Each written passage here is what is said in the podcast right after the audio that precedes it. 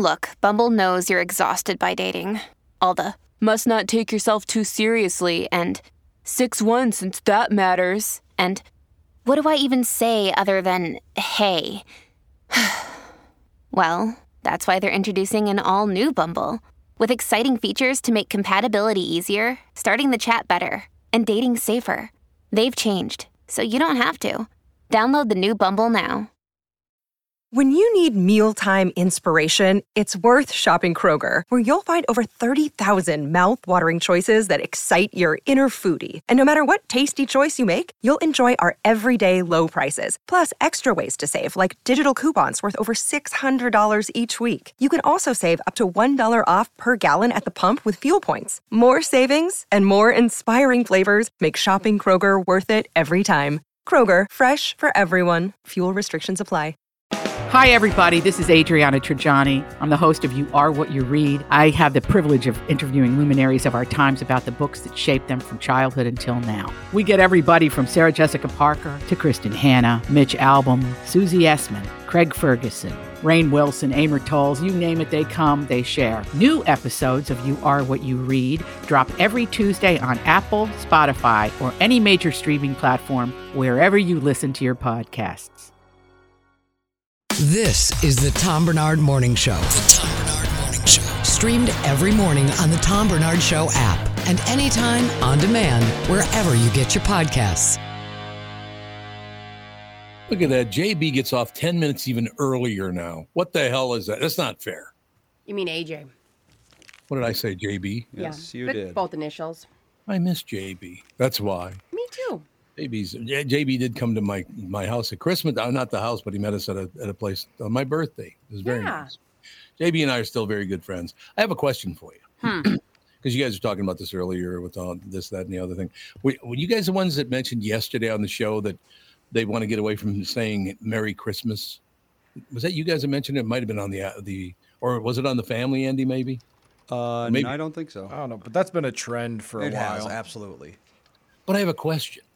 Because they say, well, I don't want to hear Merry Christmas anymore. I think everyone should say Happy Holidays, right? That's their argument. I also think there's more backlash to the backlash than the actual backlash. Like, this is one of those examples that I don't think in the real world, if you say Merry Christmas to somebody and they're celebrate a different thing, nobody cares. Yeah, it's corporate speak that everyone hates. Are you telling me the newspapers and television are lying to us? I would never assume that. Because here's what I'm wondering. Here's why it's a stupid argument to me. I don't want you saying Merry Christmas. I want you saying Happy Holidays. Do they not know that holiday means holy day? Oh, it's the same thing. Yeah, I have that thing where sometimes I'll say Merry Christmas, and I'll have that thought of being like, well, what if they don't? And then I'll say, and Happy Holidays. Like, just my own weird social anxiety of not wanting, like, to make sure I'm inclusive.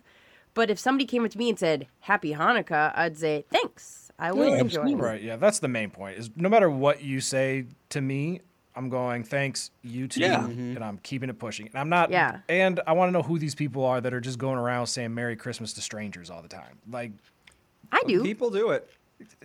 Like, to everybody you meet in December? Not everybody, but. Like, this time of year, I also, like, on Thanksgiving especially, like, I always thank people for working on the holidays because we were traveling and we went to a gas station and I said, thanks so much for working on Thanksgiving. Or, like, I went and mailed something and I said Happy Holidays to those people because they are working their ass off. So I say a lot to strangers, Happy Holidays. Okay. Why would you think that somebody would object to Merry Christmas anyway? What? Look, the point you just brought up. I have many friends of the Jewish persuasion. Yeah. So I tell them Happy Hanukkah all the time. Merry Christmas, Happy whatever, Kwanzaa, whatever you got, it makes you happy. I'm happy for you. Right? We have Indian neighbors right up to our backyard, and they celebrate Diwali.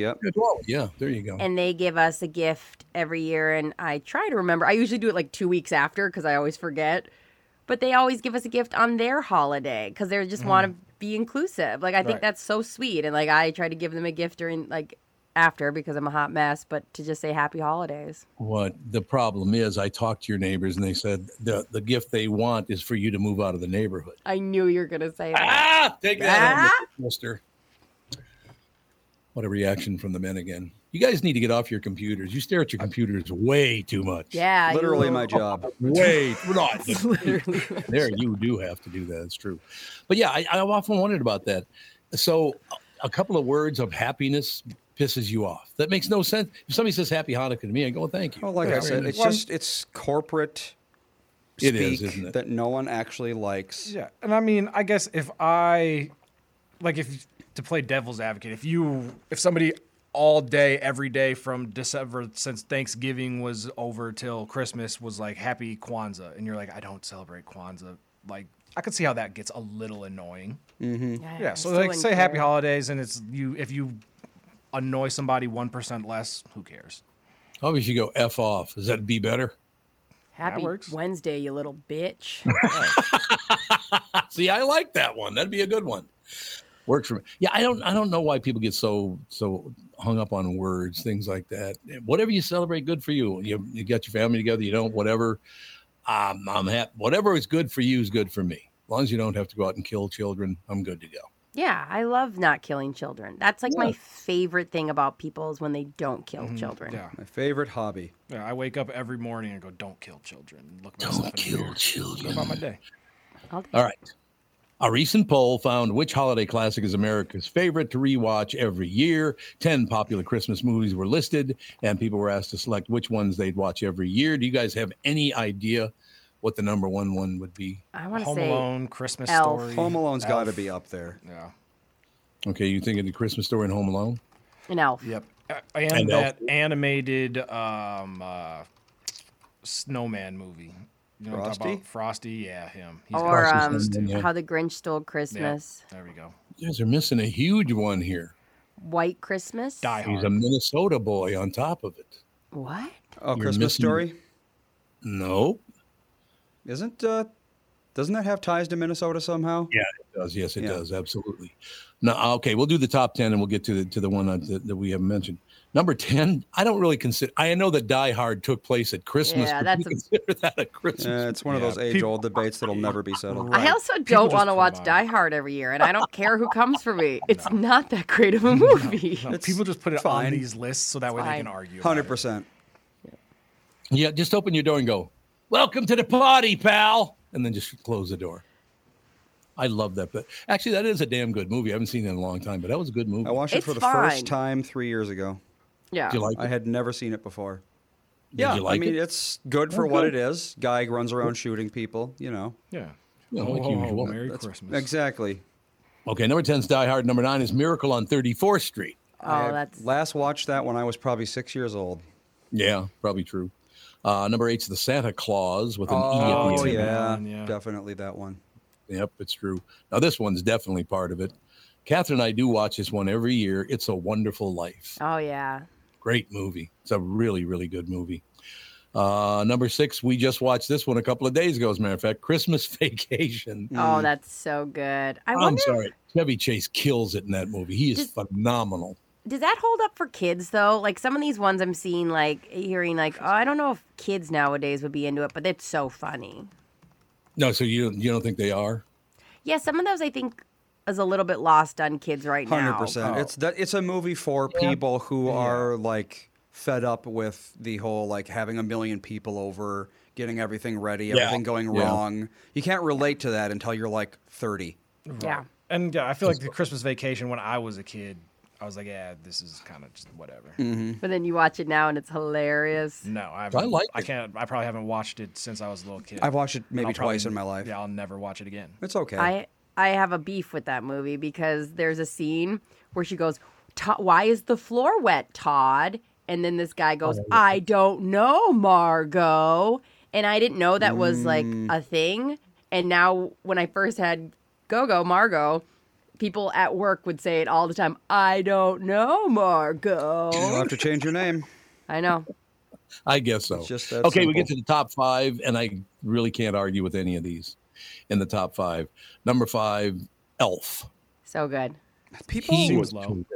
I saw it when it first came out, and I barely remember it. But it's like universally loved. So I mean, it does hit that kiddo thing because he's like downing syrup and spaghetti, and he's goofy enough. So like I have watched it many times with the, you know, the nephews and the nanny kids, and they like it. They, at a young age, think it's hilarious. Yeah. What did he say the three ingredients were in his spaghetti? Was that candy corn, candy canes, and maple syrup or something like that? Absolutely. You nailed it. That was the order he said them in, too. Mm-hmm. Maple syrup on spaghetti. Well, that's actually taken from the Santa Claus. That's how the elves ate in the Santa Claus. Oh, really? Everything was candy all the time. I suppose, yeah. Well, it makes sense. I mean, they're magical elf creatures. But he does a great. You know, I'm not a huge. What's his guy's name again? Ferrell. Will Ferrell. Yeah, I hate him and everything else. Yeah, he's not very good. Even Anchorman. Oh, Nana. What's Nana up to? It's 11. It's not 11. It is not even. It's daylight savings time. Oh, I guess. Like, oh my God. In Florida, it's right. Yes. Oh, okay. God. Wrong state. Yeah. When she was walking in, Tom, I was like, I knew it. I knew that she thought, because my mom called me yesterday during the show. Yep. And because she messed up the Florida time. She literally called me at like 10:01, and I same exact thing where I was like, Mom, what's going on? Like, you know I'm on air. And she's like, oh, sorry, Florida time. Yep. That's what I'm saying. We should just have one world time. Yeah, one time zone in the entire world. And you just adjust accordingly to how much daylight you have. Because, I mean, if you grow up thinking that, like, you know, the sun rises at 4 p.m., you're not going to think that's weird. It's how you grew up. It's up to us to adjust, and then the next generations, they'll just look whatever.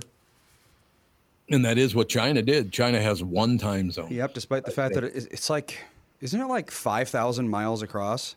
It's a long way across. There's no doubt about that. So, yeah. China. I mean, what would you care if noon was dark and midnight would not be midnight anymore? It'd be mid-something, but it would be light out at midnight. So, it's at 12 o'clock. Who cares? There's no real significance to, like, 8 o'clock in the morning. It's just it's what we're used to. Andy, we got to tackle one thing at a time. And my first thing is this. Daylight savings. I know. Step one, daylight savings, and then we can take on your world time thing, which I'm not exactly on board with, but I like being a part of a group. We never have to worry about time zones ever again. I mean, I don't often. Well, that's the thing is some people just like they have a real hard time with it. No, It is annoying, like especially with booking guests on the show, guests, and they're like, "Well, is it 9 o'clock your time or our?" It's like, and then you tell them, and they get it wrong anyway. Yep. Yep. I suppose that's, you know, actually when you drive down to the southeast from Minneapolis, you go through the central and eastern time zones like 5 times because you're right on the border of it. Well, it's better than what they used to do. Every city in the country had its own time because time was always based on when the sun started to rise. So if you took a train from one city to another, the time would be like 6 minutes different. That'd be insane. Yep. What? And that's why time zones were invented. That makes sense. Because there would be like, you know, I live in a city 30 miles away. It's actually 5:05 here, whereas it's 5:02 where you are. And so trains started colliding with each other because no one could actually decide what time it was. And they were like, we got to do something about this. That seems like the dumbest idea ever. Like, it is. No offense to whoever created time at the beginning, but like, come on. Yeah. It's like caveman time. Yeah. It's like, what time is it? It's sunrise plus 3 hours. Yeah. Yeah. Well, it was all based on the sunrise anyway. It was all. It's like sunrise was like 6 a.m. or something like that, no matter what. If the sun rises, that's 6 a.m. At 6 o'clock in the morning, doesn't matter if it was 3 hours earlier. You know, 3 months ago. Yep. That is exactly right. Okay, so Elf, we do agree, is a very good movie. Yep. Apparently. Yeah. Okay, he did a hell of a job in that movie. Number 4, Rudolph the Red-Nosed Reindeer.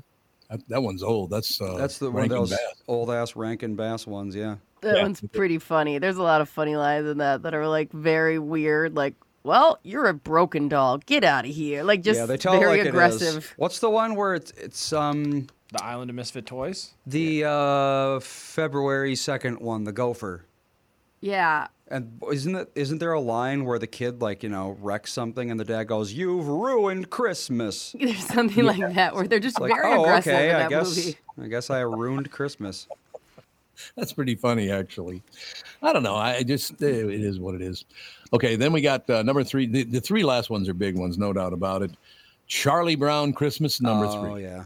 Yeah, that's a good one. It's been you know, I guess his house over in St. Paul is still, what's his name? Charles Schultz. Yeah.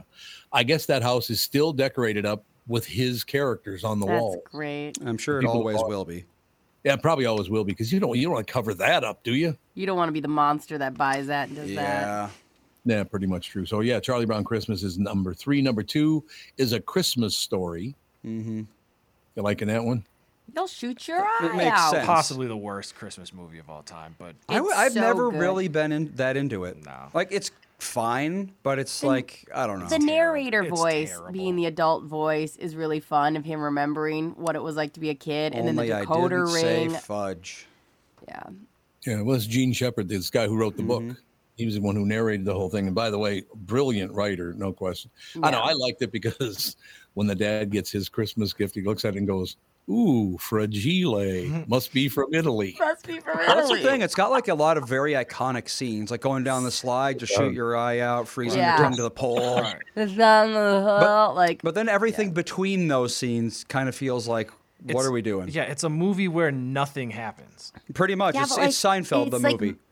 It's very Midwest experience. It is. Yeah. Yeah, it's very... Like freezing your tongue to a pole, I bet 95% of people never even knew that was a thing. Yeah, and like a big fear of all of us. Like for some reason, we're like, should we? Oh, I was always told, like, do not lick a pole or you will lose your tongue. Yeah, very true. But it is number 2. It's favored by 33% of people asked. Their second favorite Christmas movie is A Christmas Story. I liked it a lot because I've read every book that Gene Shepherd's ever written, so I'm a huge Gene Shepherd fan. Yeah.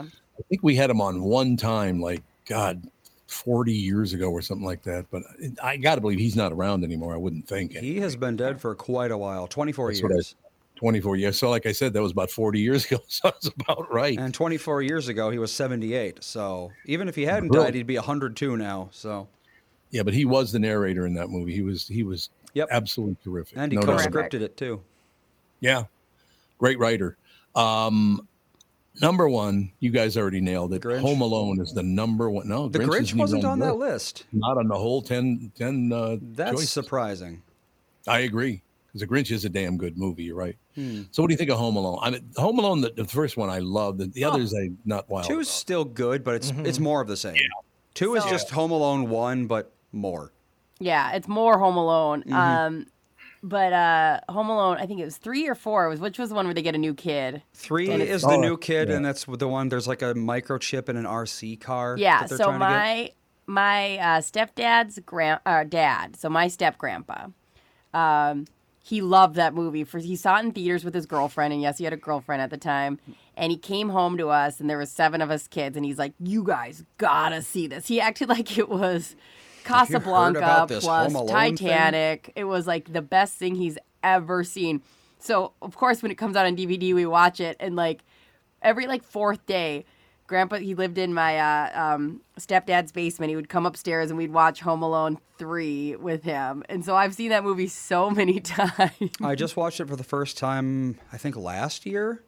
Melissa grew up watching it, and she likes it a lot. I think it was fine. It's fine, but I have such an emotional attachment. The emotional attachment I have, how much he came and raved about it. I was like... That's the thing. It's not like a top 50 movie of all time, for sure. It's a bunch of people falling over and trying to catch an RC car. There's a scene where this girl's on this flip phone, and she's the bad guy, and they find out where they are, like the car is, and she hangs up and goes, "We got it." And to this day, I still try to like end my calls going... "We got it." I know, you can't flip phone. It's so much less dramatic when you're just hitting that red button than flipping a phone closed. The days of nearly snapping your flip phone in half because you just shut it so hard. Yeah, those were the best. Absolutely. I had one of those, the flip phone, no question. I had the brick, actually. Remember the first cell phone? Oh, the bricks, the candy bar, they called it. Oh, my God. The thing weighed about 10 pounds. You're like, I got to put the phone down for a minute. It was heavier than hell. Yeah, do you remember, did your kids always want to play Snake on it? Oh, yeah. Oh. Snake and what was the other one? There was another game that was on every phone back then. Not brick phones. Yeah. Brick phones, they didn't have a screen. No, I think you're talking about... Oh, you're talking about the pre-candy bar. Old ones, yeah. The Nokia brick phone, that's different. Yeah. It looked literally like a beige brick. Yeah, you're talking about the one with the antenna that you have to. Yeah. Yep. That was the format before the candy bar format. Yes. Tom, I bet it blew people's mind that you had a cell phone back then. Like that, I bet you that was a novelty. Let me just talk to someone far away.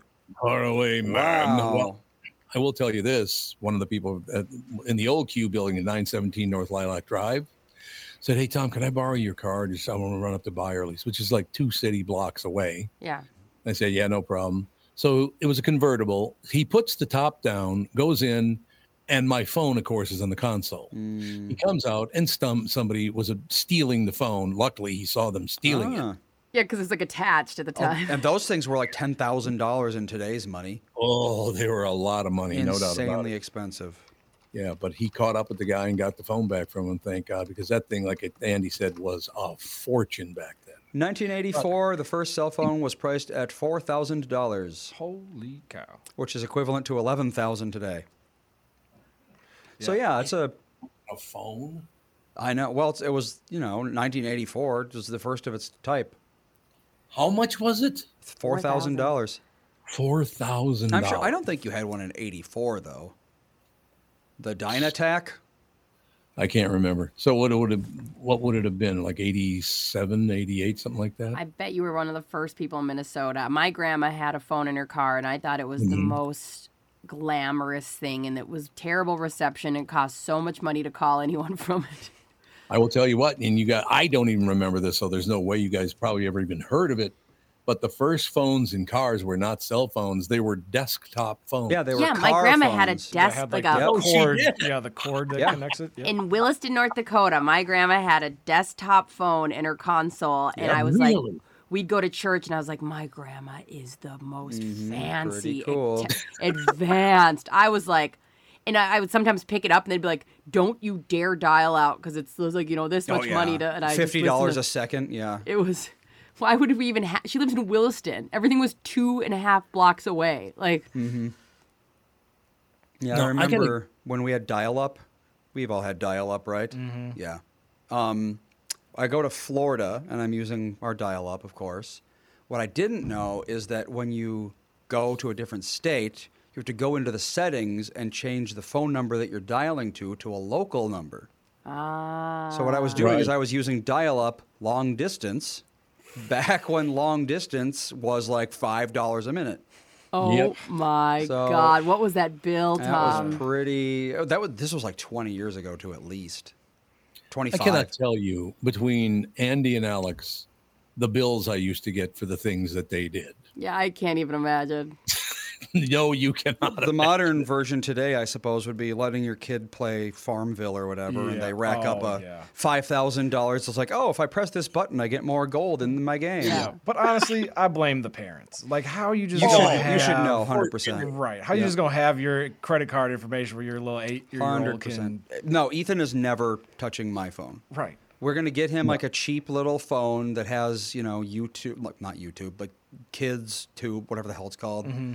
And basically nothing else on it. If he wants to play a game, there's going to be no credit card info on there, so he can try to get that microtransactions all he wants, but he never will. I got to mention one thing that I've seen more and more and more of as the years have gone by, and it's the worst I've ever seen it this year. Young people, basically in their 20s, maybe teens, 20s, and maybe really early 30s, walking down the hallway or a street staring at their phone. I see all ages. All ages. 100%.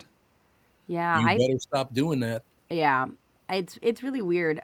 I feel like the addiction to phones is including myself, it's so palpable. Like, I've got a problem. Like, I got to start putting some settings on mine, because I'll be on my phone in the weirdest times. And I'm like, what am I doing right now? Like, I should be cleaning up something. And I'm like on TikTok for 20 minutes. And I'm like, what just happened? Why?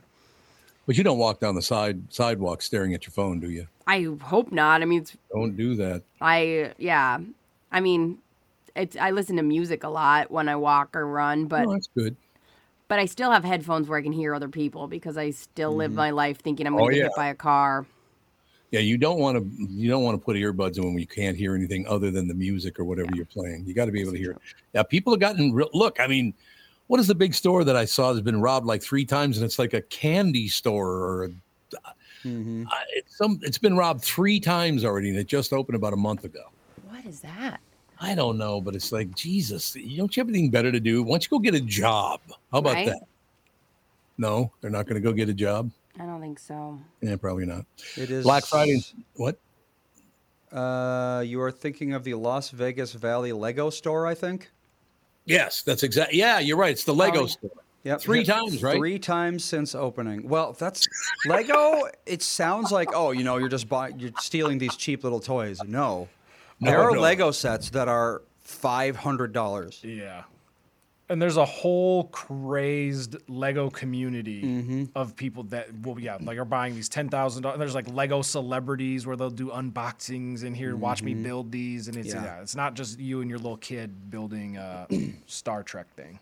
Yeah, really, honestly, they're that much, really. Yep. Well, there's some Legos. They're like 10,000 pieces, and they're designed to be assembled by like a team of NASA engineers over the course of a decade. It's ridiculous. It's like, how much time do you have on your hands where you can build this kind of thing? Is there a Lego store still out at Mall of America? Yeah. There was. There's. Oh, it's still there? Yep. Okay. Yeah, it's probably hard to get that thing out of there. I would imagine so. No question. Yeah. That huge... What are you looking confused for, Brittany? I just like, why... That huge-ass statue thing? They're also Legos, so, like, it's probably pretty easy in some ways. Okay. Just disassemble it and reassemble it elsewhere. One of those days today, Brittany. What are you going to do? Black Friday and Cyber Monday are in the rearview mirror, but there is a trick that might snag you a deal between now and Christmas. I don't understand this. I read the headline, and you guys maybe can help me out with this. When you're shopping online, try adding something to your cart and just leaving it there. Don't buy it right away. The site you're on probably... Oh, so this is from home. I thought they meant when they put it in your cart. I thought they meant the push cart. Oh, no, yeah. Put it in your... Yeah. Wait for it to depreciate before you buy it. Yeah. So that's what they're saying is put it in your cart and then wait for it to depreciate. Oh, it's what happens to me. So I put things in my cart all the time to, like, remind myself later or look at it later. And all of a sudden, they'll straight up email you, hey, this was in your cart. Do you want 20% off if you want to buy it? And I'll be like, I forgot that existed. Yep. I wasn't trying to scam you. I just don't know. I just didn't even know if I wanted it. Also, a lot of things online, their price set... their prices are set by a bot, which gauges supply and demand. So it's like they're looking for a certain amount of sales per hour or whatever. And if it gets too low, the bot will lower the price automatically. And if it gets, you know, if enough people buy it, then it'll raise the price because it's like a supply and demand kind of thing. So if everyone just kind of sits on it and waits, the price will automatically start to go down because it looks like demand is going down. So there's that too. There you go. I did just look at the headline. I scrolled back up. Yeah, I would have seen online shopping hack. They were talking about online carts. So, yeah, I think that's great, though, if you put it in your cart because it didn't cost you anything to put it in there, right? No. So you leave it in your cart, and and you said, Brittany, they give you a call or send you a text message that says, hey, look, this is on sale. You want it? Yeah, if your email's connected to it, you'll all of a sudden get an email. This happens to me with Nordstrom's all the time because I'll, like, put random things in my cart just to, like, oh, I'll look at this later. Or whatever, and it doesn't guarantee that you have it. Like, you can, if you have it in your cart and it sells out, too bad. They're not going to probably hold that up if it's more than, like, 2 minutes. Yeah. But it happens to me all the time where I'll get an email and it's like, hey, you know that thing you have in your cart? Here's 20% off if you still want to buy it. And I'm like, all right. Yeah, I mean, and it sounds like a very nice, convenient, let's do a nice little hack, but it's a lot like when casinos will send, you know, chronic gamblers a, hey, we miss you, come back and get a free $20. Are you relating my shopping? Free 20, it's 100% to chronic gambling? Yes. I just lost my mind on Tory Burch's Cyber Monday sale, and I'm waiting for all that to show up. Exactly. So I feel attacked. Mm-hmm. Exactly. You're welcome. God, honestly, it's that time of the year, though, isn't it? I know. Sure I was just wearing you know it's a bad sign. There's a certain KB in your life, Tom, who when I went shopping with Catherine in Vegas, we went to a certain store and they offered her free shipping. And so I bought something and she's like, oh, I have free shipping here. And I was like, how did you get that? Like, how much money did you spend to get that? I have the platinum card. I'll answer that for you. Don't answer it. She's the mother of Alex. Let me put it that way. It was so fun. Shopping with Catherine is so fun because she's like me. Just get it. Get it. It's like when people are like, oh, we can go to the casino. I get free rooms there. It's like, do you get free rooms there? Yeah, no. Or are they basically free, like rewarding you for spending so much money that the cost of the room is irrelevant to them? All right, now we got to go to a break here because Kristyn Burtt's coming up. But I have a question for you. Yeah. What are the percentages? Because they got to be somewhere of you going in a casino and winning. It's like they have it calibrated pretty close to 50%, so it's easier to think that you're winning. It's like 45% or something like that, 45, 46. And what is it actually, about 95 that you're not going to win? Well, no, but I'm saying you win about 45% of the time. Yeah. Oh, so, you win 45% of the time. Yeah, over a long enough period of time, that means every dollar you put in, you're going to get like 90 cents back. But it's, if they give you that like payout every so often, it's easier to lose track of how much money you've lost. Yeah. Mm-hmm. Whereas if it just took your money every single time, you'd be like, oh, this sucks, I'm leaving. I mean, because I like going to casino. I'm not a big gambler. I don't sit down and play cards or any of that kind of stuff. Last time I did, we were in Vegas, and there was this beautiful young woman that was the dealer, blackjack dealer. And we played two hands, and she looks at me right in front of everybody else, goes, honey, you suck at this. I'm going to play your hand. And she did. She played my hand for me, which was great. Yeah. Gambling's one of those things that the times I've won, I walk away and I won't go for years because I just... Yeah, me too. I can live off that for a while. I don't care. All right, we got to take a break. Be right back. Kristyn Burtt will join us right after this. This is the Tom Bernard Show. Listen live on the Tom Bernard Show app or at tombernardshow.com.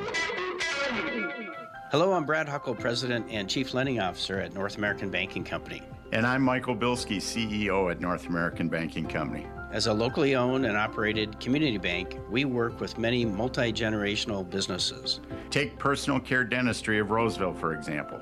Dr. Walter Hunt, also known as Painless to me, has been a longtime customer of the bank since we opened the bank in 1998. When his son Kyle was ready to join the practice, they wanted to expand quickly. With their additional space and equipment, they now are able to see more patients each day while providing the same level of care and service. Okay, guys, I'll take it from here. If you run a family business or any kind of business for that matter, you should be banking with Brad and Mike over at North American Banking Company.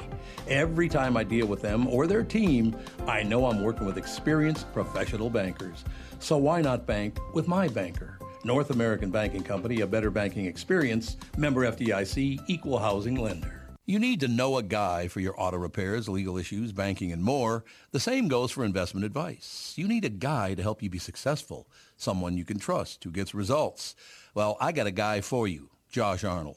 Josh gives you straight talk, not sugar-coated advice about your financial situation. Josh has seen it all when it comes to economic and market conditions, and Josh can make sure that your retirement objectives match your investments. Do yourself a favor and call Josh now for a no-obligation, 48-minute evaluation. You've got nothing to lose, and you'll get a different point of view for your investments. Call Josh at 952-925-5608. That is 952-925-5608. You'll be glad that you did. And tell him his guy, Tom, sent you. Investment services offered by Josh Arnold Investment Consultant, LLC, a security investment advisor. Past performance is no guarantee of future results. All investments involve risk. All comments and opinions are Josh Arnold's and do not constitute investment advice. Tom Bernard is a paid endorser. Guys, if you want to reignite your intimacy once and for all, listen. Just give Twin Cities Premier Health a call for a discreet and confidential in-office evaluation by their highly trained staff of medical professionals. Acoustic wave therapy sessions are 25 to 30-minute treatments with no pain, no downtime afterward. And right now, Twin Cities Premier Health is offering a free treatment and a free consultation when you book today. Receive this $800 value when you use code word TOM at TwinCitiesPremierHealth.com. You may know that age-related erectile dysfunction is most commonly caused by a buildup of plaque in the arteries that supply blood to the erectile tissue.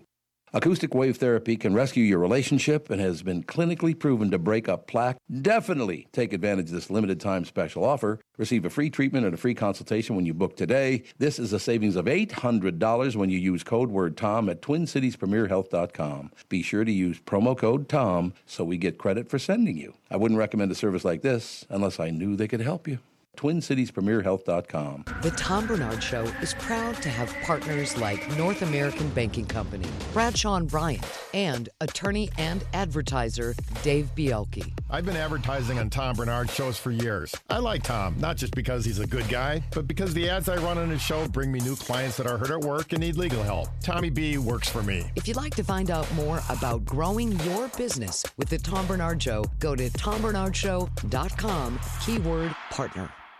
All these crazy alien stories can't be true, can they? Hey, it's Stephen Diener, host of the Unidentified Alien Podcast. And whether you're new to the conversation or have been looking into it for years, you need to check out the fastest growing alien show out there, the Unidentified Alien Podcast, or UAP for short. There's a crazy amount of alien encounter stories out there from all over the world. And the beauty of it is that I bring them all to you and let you decide what you believe. Download and subscribe to UAP on any of the major podcasting platforms. And you can also find it on UAPpodcast.com.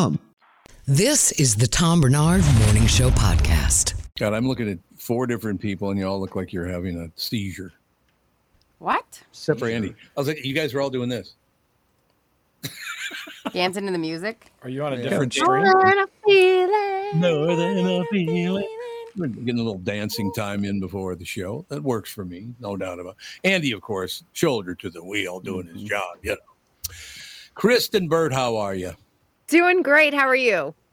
Magnificent. Things are going very, very. Oh, you know what? I want to mention this right from jump. There's a God. No, I forgot his name again. Damn it! I think it's Johnny Harris. You ever watch Murdoch Mysteries? Mm-mm. Phenomenal show from Canada.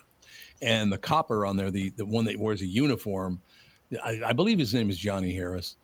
He has a show called Still Standing. It is Johnny Harris. Yes. Yeah. What's that? It is Johnny Harris.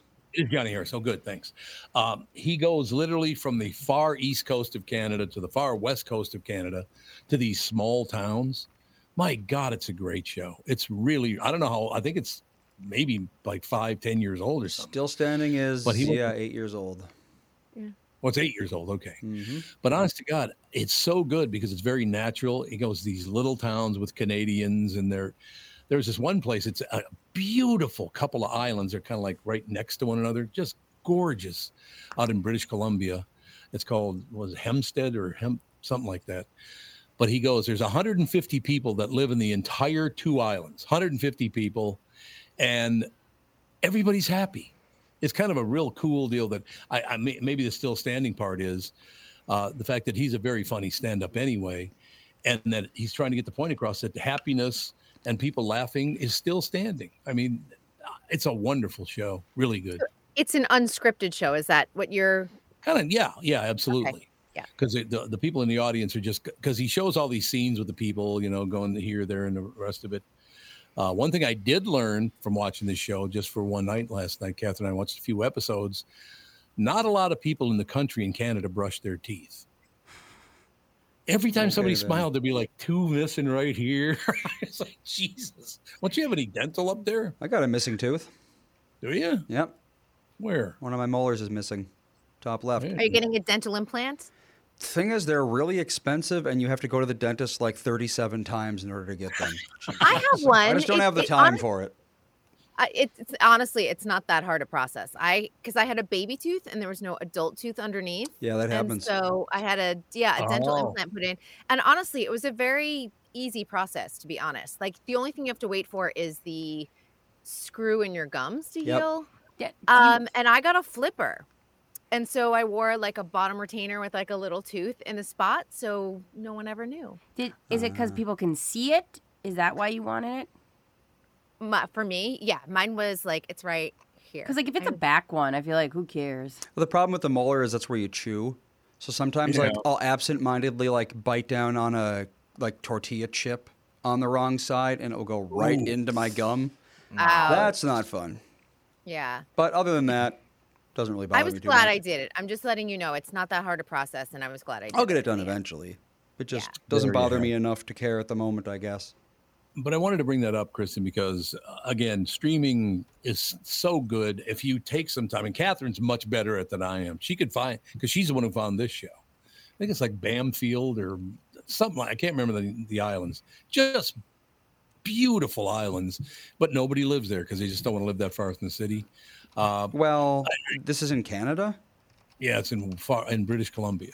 In BC. I'm wondering, because a lot of those islands off of Canada are not terribly livable. No, I suppose that's true. It's really cold, really windy. There was one scene, and it was hilarious because they're marching through the woods. And the guy goes, "Oh my God, there's a bear!" Right? And there's they show in this big brown bear and all the rest of it. And they're like, "What should we do? What are we going to do?" Turns out it was a stuffed bear that somebody put in their front or backyard. It wasn't even alive. Yeah. But it was. Along one of our drives, someone decided to put up a fake deer on the side of the road on their property to slow people down. But all it does is cause people to panic and slam on their brakes. Oh, God. That's fun. That's not good. But yeah, the whole point I'm trying to make is, for me at least, in my lifetime, TV is the best it's ever been. You can find magnificent things on TV you didn't even know existed. Yeah, it is Bamfield, Canada. I need to dig through. It's Bamfield, Canada. And actually, their climate's pretty good. January, the low is 35. Yeah. So it's that's not good. What are you talking about? That's like blazing hot to us. Beautiful. I want to tell you, it has been, I'm going to say this is California cold because I understand I've lived in Minnesota, but it's been like 65. And in California, that is freezing. I have turned on my heat all week. Meanwhile, the low here in January is 6 on average. So, yeah. Yeah. 36, I would take. But just remember that, like, California homes are not insulated the way they are in Minnesota. Right. So. California homes aren't insulated like they are in Minnesota. That's what you sound like, Josh.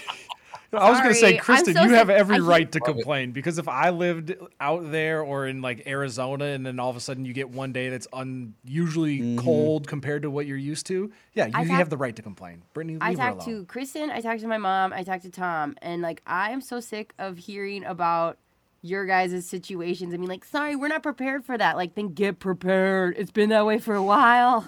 Yeah. Oh, I can't reconstruct my condo, so that's on you. It is. You can staple some insulation. I'd have to have an HOA deal with it. I'm not going through the HOA. There's a very good point you're making, though. But your houses are not insulated, and that is huge. Mm-hmm. People don't know. Yeah, California construction's not great. I'm going to be honest. Right. Like, I grew up in New England where buildings have been around since the 1600s. And then you come out here and they reconstruct homes like every 10 years. So they don't preserve architecture, which is really a bummer because there are some beautiful mid-century modern homes. Yeah. They'll just knock them down and they'll put up a modern farmhouse, which is not that pretty. And it's really just kind of basic. And then a few years later, something else, like, you know, Spanish mission homes will come back in and they'll knock it down and they'll build a Spanish mission home. So nothing's preserved here and it's quick construction. All right. I want you to guess for something. Palm Beach Island. Okay. There is a lot that just went up for sale this month on Palm Beach Island. It's a lot. It's a big lot. How much is the lot? $10 million. I was going to say, like, it's got to be at least 5. 15. You ready? Yep. Empty lot, $200 million. How big is this lot? It's a big lot. There's no question, but you haven't even built the house yet, and you're almost you're a fifth of a billion into it already.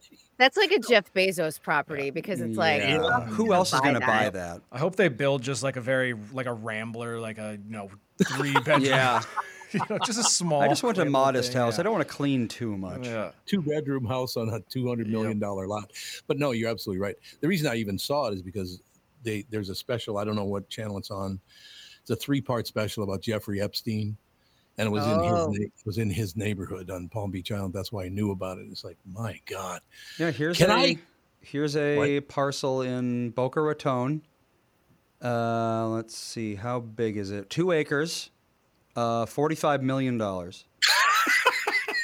I can get financing though, so it's okay. It's such a good financing rate right now. It's really good. Yeah, really. God, 7% on $45 million. I don't even want to try to do that math. How'd you like that, though? Every acre you own is worth $22.5 million. That's amazing. Yeah, that would never happen here in California. My favorite also is that kind of land to begin with. Yeah, right. I also like the realtors, selling points and stuff. It's like, 5 minutes to downtown. Well, that makes up for the price for sure. Yeah, no question. If I can walk to downtown, $45 million is basically a steal. I never thought in my lifetime I would hear of a $5 million lot, much less a $45 or $200 million lot. That's overpopulation. Well, why people can't afford to buy homes. Mm-hmm. Yeah, I suppose that is pretty much true because that yeah, I mean it's. That's the thing is you're not going to see any $45 million lots in rural Nebraska. No. You could probably buy 1,000 acres for 1/100th that price. It just, if everyone wants to live in the same place, that's what's going to happen. Yeah. Well, Palm Beach Island's not that big. So, I mean, it's very long. But, and who knows if it will be here in 20 years. That's true. I mean, my brother's area of Miami floods every single time there are heavy rains or a hurricane. And he's like, this area has 10 years left. I mean, he's in a high rise, so it's fine. But it's one of those situations. He's like, I'm living here now because I can, because, in a decade, it's not going to be livable. Probably true. That is probably true. But yeah, I discovered this whole thing because I was watching. I've only seen about 1.5 of the 3 episodes. It's Jeffrey Epstein. And I don't want to spend a lot of time on it, but I just cannot believe the felony after felony after felony with young girls and money that this guy committed. And every time he went to court, they threw it out. Said, no, he's good. Let him go. Well, wasn't it Bill Barr that gave him the sweetheart deal? Yeah, I think you're right. Yeah. I think you're absolutely right. Yeah, and he got no time. And the continual access that he had to A-list people, celebrities, politicians, people in tech. And after his conviction, I believe it was 2008, he did some time. He got a sweetheart deal. He got out. He went back to Manhattan. People were still socializing with him. Royals, Prince Andrew has major ties to him. And it's one of those situations that don't tell me you didn't know what was going on some level. I mean, maybe not everyone did. If you went to one cocktail party at his house, that's one thing. But if you were hanging out with him regularly, going on his plane, visiting his island, you knew, you had some suspicion at least of what was happening. And the fact that nobody has been convicted in this except for his right-hand woman, Ghislaine Maxwell. Yep. It feels very much like the Heidi Fleiss case where she took the hit and everyone else just walked. And who were two of his best friends? There's one for the Democrats and one for the Republicans. Oh, Bill Clinton and Donald Trump. Yep. Yes. Two of his best friends, two former presidents. Yes. And remember, Bill Clinton and Donald Trump were also friends. So yes. Yeah. The whole thing is just such a mess, but I enjoyed watching it for that very reason. Like, look at the politics involved here and why this guy keeps committing crimes with like 13-year-old girls. And he never, as a matter of fact, they found, because I think might have been Bill Barr too, that had his trash picked up by a fake trash collection unit so he could look through his trash. And conveniently it disappeared, right? Well, it's interesting. Part of that is they had... and they tested the little girl right after they tested this. They found his DNA in the little girl, and they found the purple dildo that he was using in the trash, and he still didn't get convicted. He didn't even get charged. Yeah, I've covered this case quite a bit, and it's devastating and it's tragic. I interviewed Vicki Ward, who did a book on it, and she did it on Ghislaine Maxwell and just like her association, but it's astonishing how really nobody's been held accountable other than Ghislaine. But I mean, like, there are so many people tied to this, and it is a global network of child trafficking, child rape. It is child abuse. It's awful. It's disgusting. And I'm not going to spend a lot more time on this because it's such a disgusting subject, but do you think every one of those guys that went to the island were kind of, in a way, guilty of this? I would say, I mean, your association with him doesn't make you look good to begin with. Prince Andrew, Alan Dershowitz, Bill Clinton, Donald Trump. I don't know. We just don't know to the level of what that means because unless there's evidence, although I will say in Prince Andrew's case, he has been sued civilly for rape of an underage girl, and he settled out of court so that the case wouldn't move forward. Now, he denies it, but it got so bad that he was removed as a senior royal, and he basically is just a private citizen for the rest of his life. And kind of, you know, he's King Charles's problem now at this point. But Queen Elizabeth, I cover the royals ad nauseum, so I know a lot about this case, but Queen Elizabeth protected Prince Andrew for all of these years. So you're even like, this little tiny 90-year-old woman was protecting someone who is an alleged rapist. Mm-hmm. And there is evidence that is pretty credible that points towards Prince Andrew hanging around underage girls and engaging in horrible activities with them. Isn't that amazing? If you're a billionaire, you can do whatever the hell you want. Yep. And they're not criminally charged. No, I mean, never. So he paid off, you know, a few $1 million settlement. But I mean, what's that? He's living in Royal Lodge on Windsor property. Mm-hmm. He doesn't even have to work a day in his life now because his brother's paying everything for him. So tell me how that's justice. It's not justice. And it's not justice for anyone who was victimized by any of these people associated with Jeffrey Epstein. And we can get off the subject now, but the reason I brought it up is the greed in this world, not just America, around the world. The greed is at the highest level I have ever seen. Can you imagine the stories you're going to hear 5 years from now about this era when everybody's money, money, money, money, money? It's all they care about is money. It's going to be hideous. Mark my words, I say. Yeah, and I just was trying to think. There's a Jeffrey Epstein documentary on Netflix. I just want to try to see the title if anyone's interested. Yeah, it's called Jeffrey Epstein Filthy Rich on Netflix. If anyone's interested, right? It's a three-parter. I'm not sure how many episodes it was. I thought it would just say there. Sorry. I'm just trying to see. It came out in 2020. So looks like it is. It's 4 episodes altogether. Oh, 4. Okay. So it's not the one I'm watching, but it's probably all the same anyway, don't you think? Probably similar information, but I know that one gained a lot of traction back in 2020. Yeah. So, I mean, we'll close with this. There's a lot of discomfort and hatred and meanness in the world right now. You do not want to go anywhere near a billionaire right now because they could get away with anything. I'm just telling you, it's not going to be a good time the next 5 years. Mark my words, I say. All right. So we'll timestamp this video. So what else happened in your world? I just wanted to give an update. I know we were talking about Leo yesterday, and I said it's going to do gangbuster numbers for Netflix. Mm-hmm. Mm-hmm. Talk about 34.6 million people watch this over the Thanksgiving weekend, making it the biggest animated debut in Netflix history. Really? There is your Adam Sandler. That's what I said. He's probably one of the few A-list celebrities who's going to have their production deals canceled because he continually delivers for the network. Why do you think that is? How does he know this? He's a kid from New Hampshire, right? That's where he grew up.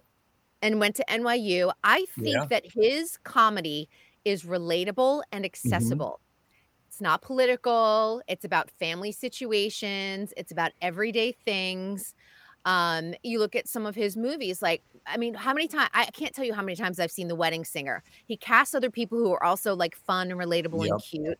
51st Dates, like he and Drew Barrymore had that chemistry. He and Jennifer Aniston have great chemistry. And then he goes, I'm going to bring as many A-list people to this project. And like I said yesterday, we're going to go to Italy and we're going to spend the summer there. And you're going to bring all your kids and your family and your pets. And we're just going to have sit on a huge compound and party after the day's over with on set.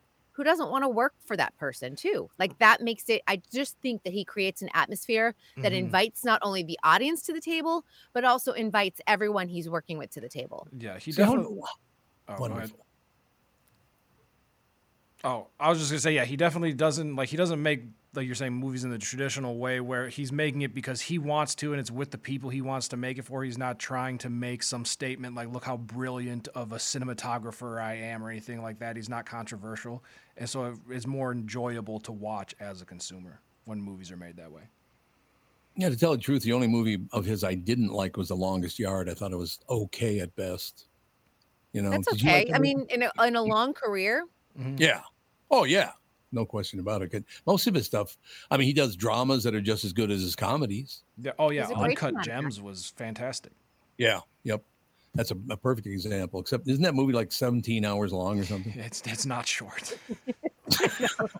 Nothing's short these days. I mean, if you went to the, 2 hours and 46 minutes in Napoleon this weekend, you're sitting through a lot. Yeah, no question. Any great new things coming out? Because we just read the top. Should I repeat the list for Kristen? The top 10. I'll just run through them. Okay, see if you agree with these. You ready? The top 10 Christmas movies now listed: Die Hard, Miracle on 34th Street, The Santa Claus, It's a Wonderful Life, Christmas Vacation. The top 5 are Elf, Rudolph the Red-Nosed Reindeer, Charlie Brown Christmas, A Christmas Story, and Home Alone. Where's Miracle on 34th Street? Yeah, it's not on here. Natalie Wood. So good. And I'm going to sit there and argue that Die Hard, I don't think it's a Christmas movie, but I know plenty of people will argue with me on that. That's fine. Agree to disagree on that one. But yeah, Miracle on 34th Street seems like to be a big one. Was Love Actually on that list? No, that wasn't on the list either. I'm going to the premiere tonight of Love Actually Live. They've adapted it into a stage show. And it's become a holiday tradition here in Los Angeles. So I will let you know how it is because I have not seen it before. I have not either. Anybody seen Love Actually? No. Melissa has, but that doesn't help us right now. She saw the stage version of it? No, she saw the movie. Oh, yeah. I've seen the movie a million times, but I'll let you know how the stage version is, how it translates. No, Andy, am I right in saying that your lovely wife's birthday is Christmas Eve? It is almost Christmas Eve. It's the 23rd. Oh, it's not. I thought it was Christmas Eve. Actually. 23rd. It's close enough. Yeah, that's the 3rd. All the December babies. Well, you're December 3rd? Mm-hmm. No, it's coming right up. 4 days. Coming right up. 5 days, something like that. I call it my Burt Day month. Mm. Oh, look at you. Really? Yep. All of December is my month because I get shortchanged because everyone's too busy with the holidays to celebrate my birthday. So I call it my birthday month. Well, I remember the first time I ever talked to you many, many years ago, 12 years ago, whatever it was, you were very pissed off because Burt Reynolds stole your last name for his first name. It's not fair. No, I wasn't. You were deeply upset. I'll never forget. I was so angry at Burt Reynolds. Yeah, while I was watching Stroker Ace. Oh God, was he easy to deal with? No, he was. He had a very difficult reputation behind the scenes. And you know, it's interesting. Even Sally Field has talked about the relationship and just said he was a really difficult man to date, but she loved him passionately, but just constantly broke her heart. And you're like, don't do that to Sally Field. Should I tell him the story about you and Burt Reynolds, Andy? There's a story about me and Burt. Oh, is it a Pollo Tropical or whatever? Yeah, we went to a restaurant. We're on vacation in Florida, and we walk into this restaurant, not necessarily tell you where it was, and we sat down at the table, and the server comes over and looks at Andy, who at the time were you a teenager at that time? I don't think even. Yeah, I think I was much younger than that. 12, 13 years old. The server comes over and goes, young man, I bet you're going to be pretty excited when I tell you who just got up out of that chair 5 minutes ago. And he goes, really? Who just got up off the chair? Says, you're sitting in the chair that was occupied for 2 hours by Burt Reynolds. Pause. Who's Burt Reynolds? Also, I mean, what is his most recent big movie? That's the correct response, Andy. It's like... Well, he's been dead for quite a while now. Also, no, he's only been dead for 5 years. I would say Evening Shade was probably his last big TV project. Like, and I'm sorry, Andy. That ended in 94. So, I mean, yeah. Right. I mean this in the nicest way, Andy. Like, I don't think your reactions are never going to meet what that guy's expectations of what he, even if it was somebody you knew and loved, you're not the one who's going to be like, oh, really, in this chair? Like, you'd go, well, I don't know. Cool. There's some. It's like, you know, if you told me that Shigeru Miyamoto sat in this chair, I'd be like, that's pretty cool. Not that any of you. But, that's pretty cool. That's pretty cool. That's about as good as you get out of me. Yeah, but for you, I'd go like up not 16 octaves if I was excited. Yeah. No, and Andy, for you, like not growing up watching Burt Reynolds, like I don't even I couldn't tell you anything he's been in. No, he was the guy with the mustache, right? Was he in Cannonball Run? Well, he was in Friends. Yeah. He wasn't Okay, that's the one thing I know. I've never seen Cannonball Run, but I am aware of it. Yeah. He was Friends was Tom Selleck. Oh, oops, sorry. That Burt Reynolds and Tom Selleck are the same person, though. He was great in Deliverance. Oh, yeah. Hard movie to watch, but... Oh, Officer Dave's birthday is December 5th, by the way. So. Oh, there you go. He's hot on his tail. Babies. Oh, wow. Yeah, I know. No yeah, Melissa, her brother, and her dad all in the same week in December. We got you. We got Officer Dave. That's like five people right there. Five out of 8 billion or so. It's pretty good. One thing I have noticed now is your generation, particularly, you know, the Brittany and Tevin and Andy, do not know much about the past at all. You guys do not study history. It's interesting. It's not. I know who. Well, see, that's the thing. It's like Burt Reynolds. I don't know anything about because of the genre. It's the genre because he was in like you know the car chase kind of movies and stuff like that's like almost like westerns, but not that sort of thing. It's like I don't really care about that. But it's like I think we've reached a point though where like the 70s, which was one of the big eras in cinema, especially independent cinema, is at the point where it's falling by the wayside because you're looking at 50 years now. So people are now looking back at movies in the 90s. Right. And as you know, that's where everyone's looking back to. And we're losing, unless someone is a huge cinemaphile, we're losing that 70s generation. And that was the height of Burt Reynolds' fame. Yeah, that makes total sense. But my generation, it was totally different. And then maybe it's because, you know, television was invented at that time and all the rest of it. But I studied people all the way back to, you know, 1900. I can pretty much tell you who was in vaudeville, all that. Because I was interested in, when I look at those kinds of things, I go, well, let me look back and how did this all evolve? How did Hollywood happen? Because Hollywood originally was supposed to be in Hollywood, Florida, but then the state decided not to let him do it there. That's he moved because of, it was like a tax incentive or something, wasn't it? I thought the weather was an issue too. It could have been the weather, the hurricanes. Oh yeah, I can't even imagine. Hurricanes and the humidity. I will say also though that social media again has changed Hollywood, has changed everything, every aspect of our lives, and it has changed how we consume media, and especially Alpha Gen. I think the oldest we talked about Alpha Gen, I think they're about 12 or 13. They are barely going to be watching TV and film. They are going to be attached to a device way more than even our generations. Yep. And I know we cover a wider scope, but it's just that's how they have completely grown up.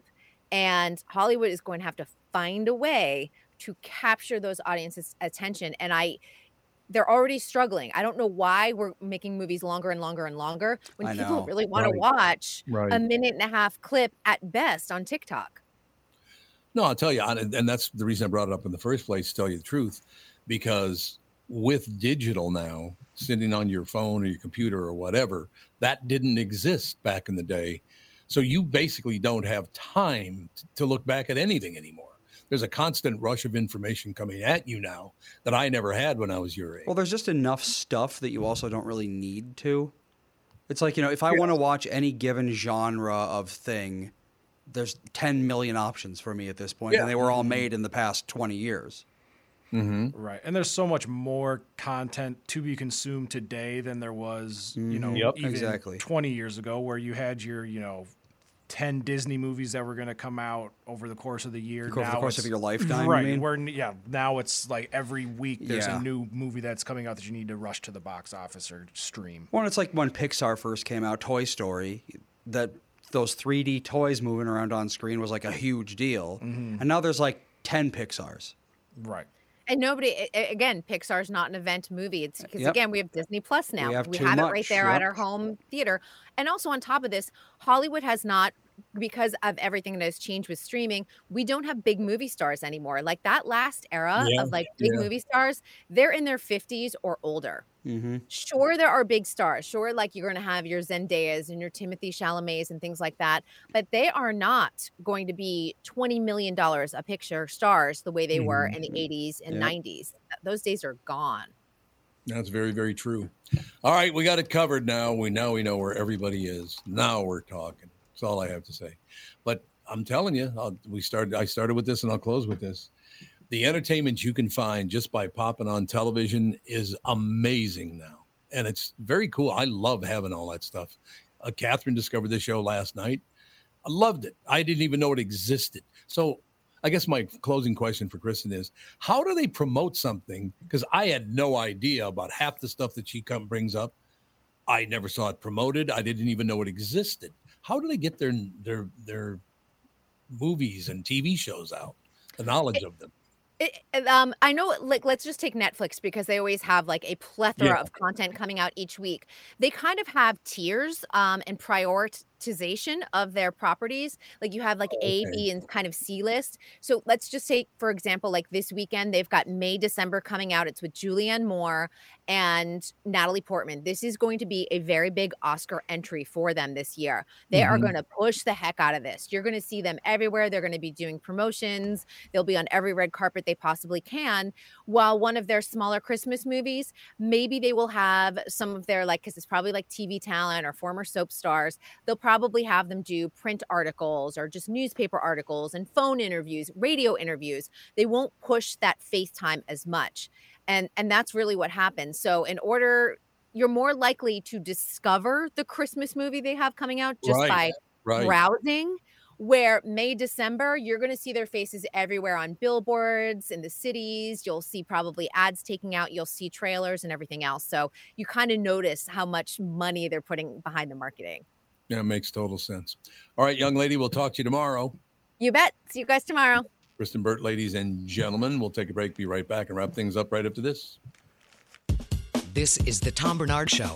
Listen live at tombernardshow.com or on the Tom Bernard Show app. Tom here, and I want to discuss a partnership that has been wonderful in my life, Zero Res Carpet Care. Very good friends of mine. Nothing is better to someone with a family than having a completely clean home. Your carpet is the biggest filter in your house. If you want to talk about pet dander or foot traffic, dirt from the outside, they all eventually reside in your carpet. So, Zero Res Carpet Care. Listen, around the holidays, you need to contact ZeroResMinnesota.com or call 952-ZEROREZ. That's 952-ZERO-RES. They clean your home with their electrolyzed pH-elevated water that doesn't use chemicals or soaps that smell like a janitor's closet like other cleaning services. How about a Tom Bernard deal? Well, here it is. Get 3 rooms, zero resified, starting at $129, and don't forget your air ducts. Mention me, and they'll discount your air vents by $75 too. This is for the entire month, so call them right now, 952-ZERO-RES, backward or forwarded, spells the same, or book online, ZeroResMinnesota.com. If it's available, ask for them to come to your place in the Tom Bernard named service truck. What an honor that was, by the way. Just mention me by name and get the special deal to get your home clean and your heart happy. Zero Res Carpet. I'm so happy to welcome back our longtime friend, Sabre Plumbing, Heating, and Air Conditioning, to the show. I've known Steve, the owner, for many years, and I completely trust Sabre to keep my house comfortable.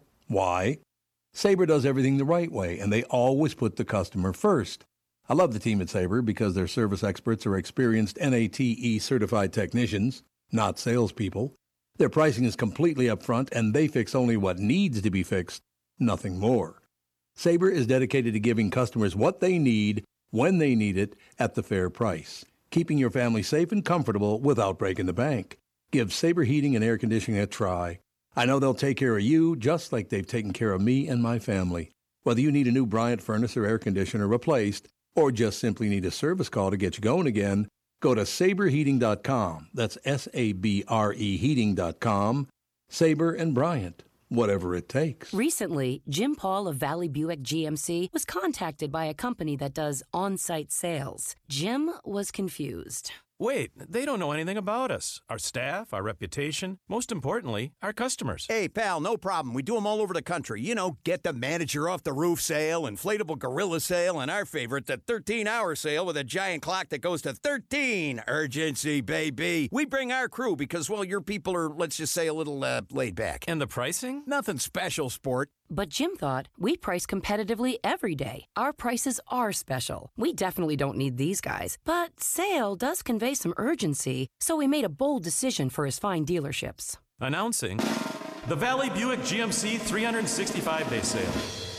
And we can even extend it a couple years or so. I got the Air Dancer guy, scratch-offs, plastic keys, bubble machine. Valley Buick GMC in Apple Valley or Hastings, or valleycardealers.com. Hurry.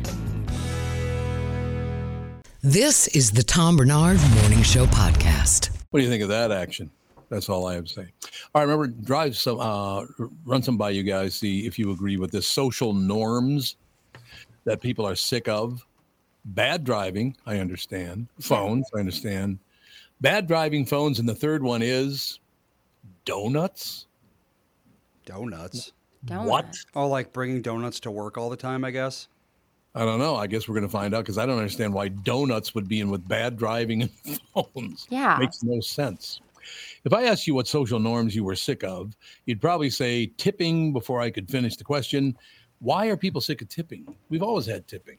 I think it's just it's the new, yeah, like everybody, whether you go to Subway or whatever place to get food and you just go and order, they turn the screen around and there's always a tip thing on there. Really? Yeah, so it's extended past traditional, just sit-down that's not dining. Good. I would have to agree with you on that one. That's not good. The rules are irritating, but for many people, getting tips is a great thing. People on social media are talking about widely accepted social norms that are overrated and harmful, I should say. The responses were a little darker, but some people made good points. Here are a few. Not valuing changing one's mind. Instead, we admire those who stick to their beliefs and are consistent over long periods of time, no matter what they learn or how they evolve as a person. That is not a good thing. No. Because what they just said to you is, I don't care what's true. It's what I believe. Yeah. Yep. You don't want to do that. That's not a good idea. Monetizing and quantifying everything, even hobbies, basically not doing anything just because you enjoy it. It's more about finding a way to earn money. See, there it is again. It's money yet again. They don't care about having fun. They want to make money. It's just doing it to post a photo on Instagram, whatever. There's the internet again, jumping in. The invasion of people's personal lives. Is there a lot of that going on? People invading personal lives? Well, it's almost like a two-way street, because a lot of people will put way too much information on the internet about themselves. Yeah. And then when it's like people will put their entire lives online. They'll tie their names and faces to their Twitter account. And then they'll say something insane on Twitter, and people will be like, oh, I know who you are because you've told us. And then they're like, oh, you've doxed me. If you want to say controversial things on the internet, don't use your face and name to do it. Yeah, that's a really interesting point. I'll tell you, flat out. What the hell happened? Did everything fall apart? I think someone's out there. Maybe. Somebody had to pee. Or that. Oh, it could be that. Yeah, I just, what you were talking about there, I just think that's a weird situation. Hustle culture and bragging about not sleeping, pushing yourself into an unhealthy lifestyle just to try to do more than everyone else. Again, about money. The bragging about not sleeping thing is something that people have always done, and it's always bothered me. Yeah. Especially when it's like they have no excuse. They're like, oh, I only got 4 hours of sleep last night. It's like, but it was the weekend. You didn't work, and you don't have a child. Why did you get 4 hours of sleep? It's like they think that not sleeping makes them seem more important or something. Yeah, there's like a weird flex. And then people get mad at you for not doing the same thing. They're like, do you want to go out? And I go, no, I need to go get some sleep. Well, I only get like 6 hours. It's like, okay, that's you. Yeah, I would never choose that life. Thanks. I love sleep so much. Thank you for living that way. I'm not interested. Love that for you. No, I agree. What about letting kids have cell phones for Brittany and Andy here? I will tooth and I'm going to give them your old brick one that has no screen on it. Well, I just you can call me to pick you up. I want you to have access to that. I have no interest in giving Gogo a phone. Well, our kids are also too old for that to really matter right now, because it's like you don't give a 1.5-year-old a phone in any circumstances, because they're just going to throw it against a wall and break it. Oh, yeah. Gogo wants to push the buttons. She likes the reaction on the phone. I mean, she sees my phone and she thinks it either FaceTimes with Nana, so she'll go, Nana, or it plays music for her, so she'll go, music, but music. You would never just give her the phone and be like, have fun. No. Because she's going to wreck it. No. She'll break it for sure. Yeah. You don't really start doing that until maybe 3 at the very earliest. And even then, I don't think I would. I just want her to be as present as possible. It's why we're like dragging our feet about screens, but we can. Like we have the availability to do that. Like I have no problem with other people needing to use screens. If I needed to work or something and not be able to watch, that girl would be watching shows for sure. Yep. All right, we'll close with this one, and I've been talking about this for a couple of years, and everybody goes, no, that's not a problem. The blatant spreading of misinformation. Yeah. I still believe that somebody from Fox and somebody from CNN gets together every morning. You're going to fight this, and then we'll fight back, and you'll look like a hero today, and we'll look like a hero today. I literally think they plan those news shows. I also think it's a big headline to have the backlash to the backlash that doesn't ever, the first backlash never existed. It's like everyone's mad about the Merry Christmas, and it's like, I've never met anybody who cares if you say Merry Christmas. And they're like, what was the latest one? Dolly Parton. They're like, everyone is so mad about Dolly Parton's outfit. And I was like, nobody cares about Dolly Parton's outfit. It's Dolly Parton. Like, you're making this up. My favorite, and by favorite I mean the opposite of favorite, is when they have news articles that are like, they're highlighting the supposed social media explosion about a topic. And the article just consists of a bunch of embedded tweets with like 5 likes. Yeah, exactly. It's like, who do you think you're fooling by saying that this person who... This is the first time the public has ever seen their tweet, thanks to you. Yeah. It's like it represents the entire world. It is. It's the lack of news or the laziness of it where they go, this will get clicks. Like people being mad about being mad. And the reality of it is there was no initial anger. Like. Yeah. I understand that. All right. We got to wrap things up. We'll talk to you guys tomorrow. Love you. Bye.